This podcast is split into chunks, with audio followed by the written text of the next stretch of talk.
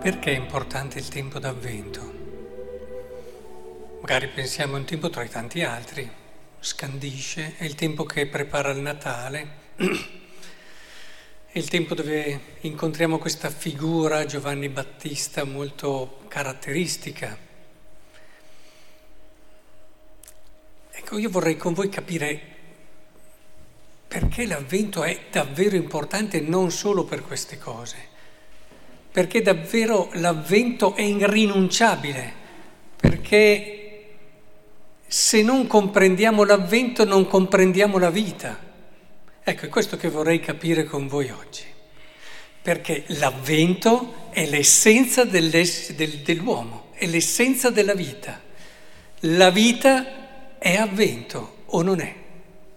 Ed è per questo che allora dobbiamo entrare un po' in questa visione, in questa prospettiva. Vivere bene l'avvento vuol dire entrare nello spirito della vita. Perché dico questo? Perché la vita, nella sua essenza più profonda, perché si possa chiamare tale, è attesa. La vita è attesa. Se voi togliete l'attesa della vita,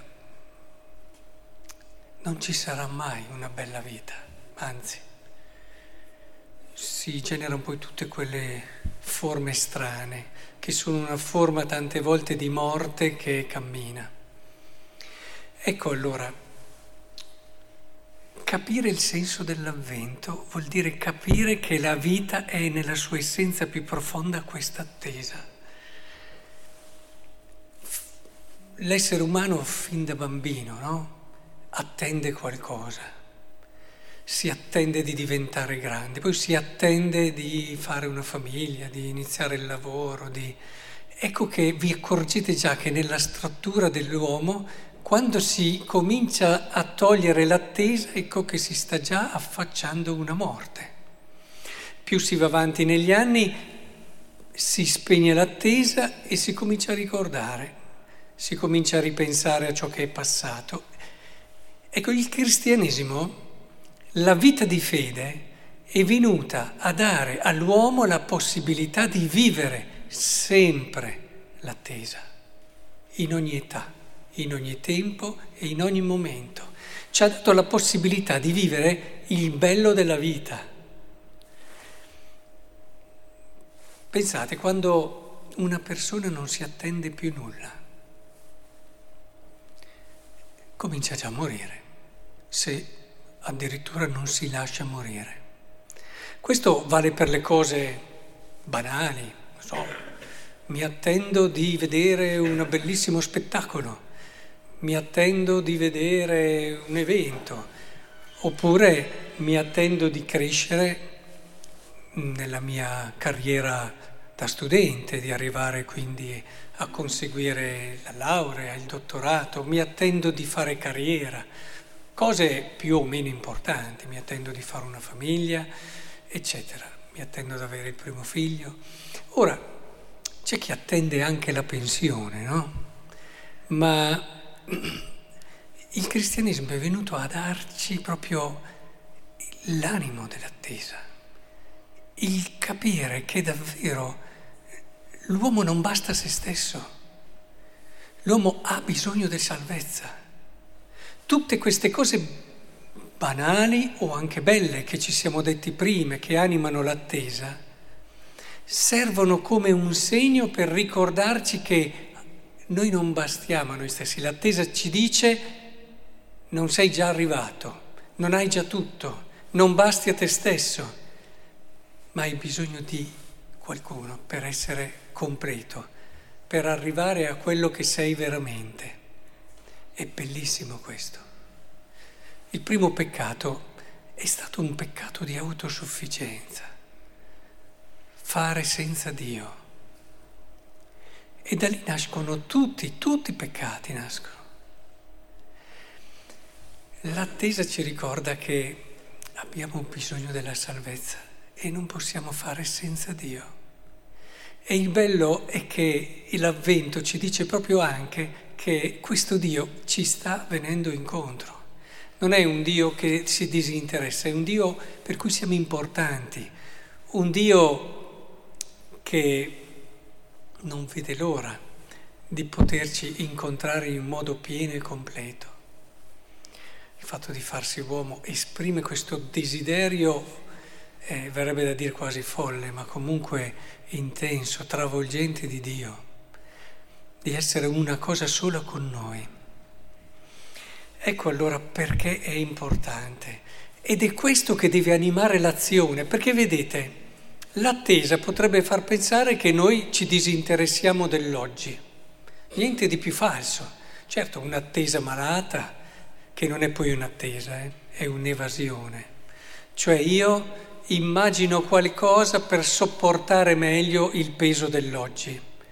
Questa è un'evasione. Il, il grande errore, il grande come dire, eh, l'inganno dell'ateismo, del marxismo, di Freud, che riteneva appunto la religione una nevrosi collettiva o comunque la religione come l'oppio dei popoli, vista come un qualcosa che aiuta a tollerare il presente sognando, immaginando qualcosa nel futuro. Ecco, l'attesa cristiana non è questo come non lo è la speranza. L'attesa cristiana è davvero riconoscere com'è l'uomo. L'uomo non basta a se stesso, ha necessità di qualcosa, di qualcuno. Ma questo è insito proprio anche nella natura relazionale dell'uomo.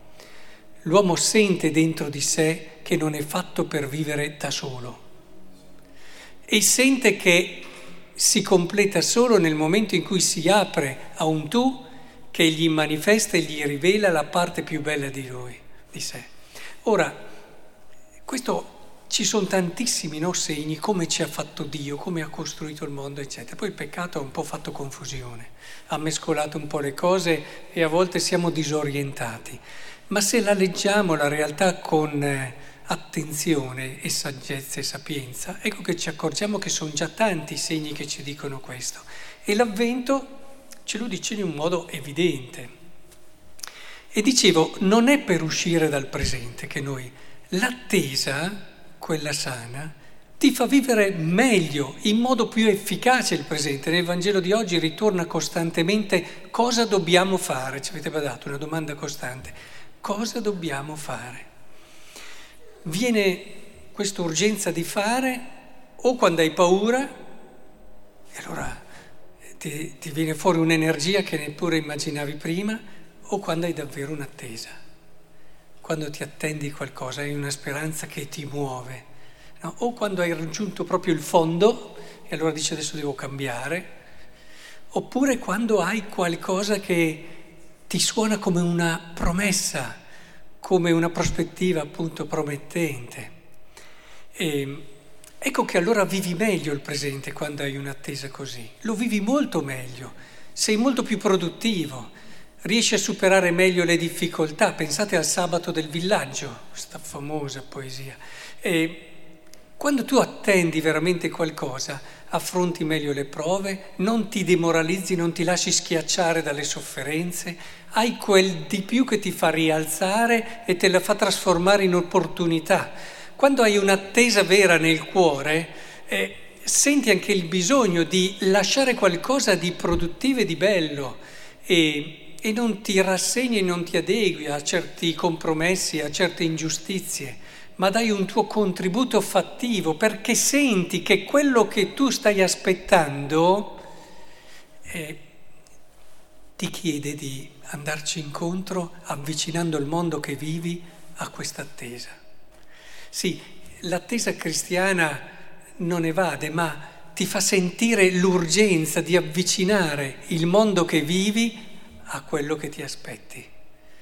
Ecco, capite il senso anche proprio della speranza cristiana, che è una speranza che ha una ricaduta profondamente sociale e forte. Capite allora che grande abbaglio hanno preso questi atei o, questo, o queste persone che hanno solo sfiorato il senso, hanno visto in modo superficiale e banale il senso della... Il problema a volte è che anche noi cristiani abbiamo prestato il fianco a questa interpretazione, vivendola male, questa attesa. vivendola male questa speranza. L'abbiamo presa tante volte, ma come il Tana libera tutti, no? Io vivo come tutti gli altri. Sono animato da queste speranze che dicevo quotidiane. La speranza cristiana si riduce semplicemente speriamo ci sia un paradiso. Capite bene anche voi. Poca roba, allora capisco anche questi atei che hanno avuto queste letture. Del resto Nietzsche, quando si è fatto questa sua visione, era perché nella sua famiglia vedeva un cristianesimo, o comunque più che cristianesimo una vita di fede, la verità, eh, che era, diciamo, mediocre e spenta. A volte prestiamo davvero noi il fianco a questo, ma se vedessero in noi il fuoco di un'attesa che ci brucia, che ci fa davvero allora fare quello che dice, che dice Giovanni, eh, condividete le vostre cose, se cominciano a vedere che noi cominciamo ad avere il coraggio di condividere quello che abbiamo, di condividere la cosa più preziosa che è il tempo non ce lo teniamo solo per noi, ma rinunciamo alle nostre cose per dare gioia agli altri, condividere i beni, condividere le risorse, le forze, le energie. Quando lasciamo la gente perplessa, sorpresa, dice ma cosa fa quello lì? Ma che cosa gli brucia nel cuore? Che attesa ha? Ecco, allora vedrete che prestiamo il fianco a poche persone, ma anzi suscitiamo domande.